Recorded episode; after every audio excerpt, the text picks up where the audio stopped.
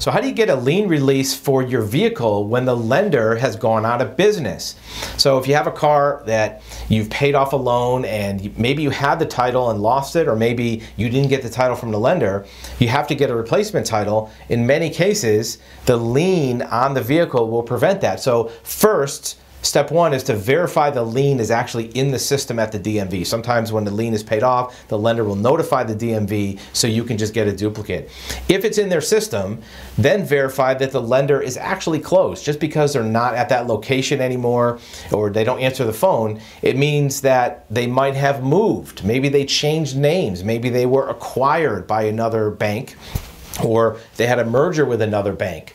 If that's the case, if they've moved or changed names or bought out by a, a, company, that new company or new location can provide you with a lien release letter. They won't be, be able to give you a new title, but the DMV can give you a title if you have that lien release letter. So start by getting that letter from the lender or requesting it from them. If the lender actually has closed, in many cases, you can contact the Secretary of State to find out who is the registered agent for that bank. In many cases, the bank will keep their corporation open so that the registered agent can provide lien releases or other documentation on behalf of the lender. You can also get what's called a letter of non-interest. If the merging bank or the registered agent or even if somebody bought out that bank if they don't have access to your files anymore, that's okay. They can provide a letter of non-interest. It means that that lender and that official person for the lender has no interest in the vehicle. That is just as good as a lien release when you go to DMV to get a title.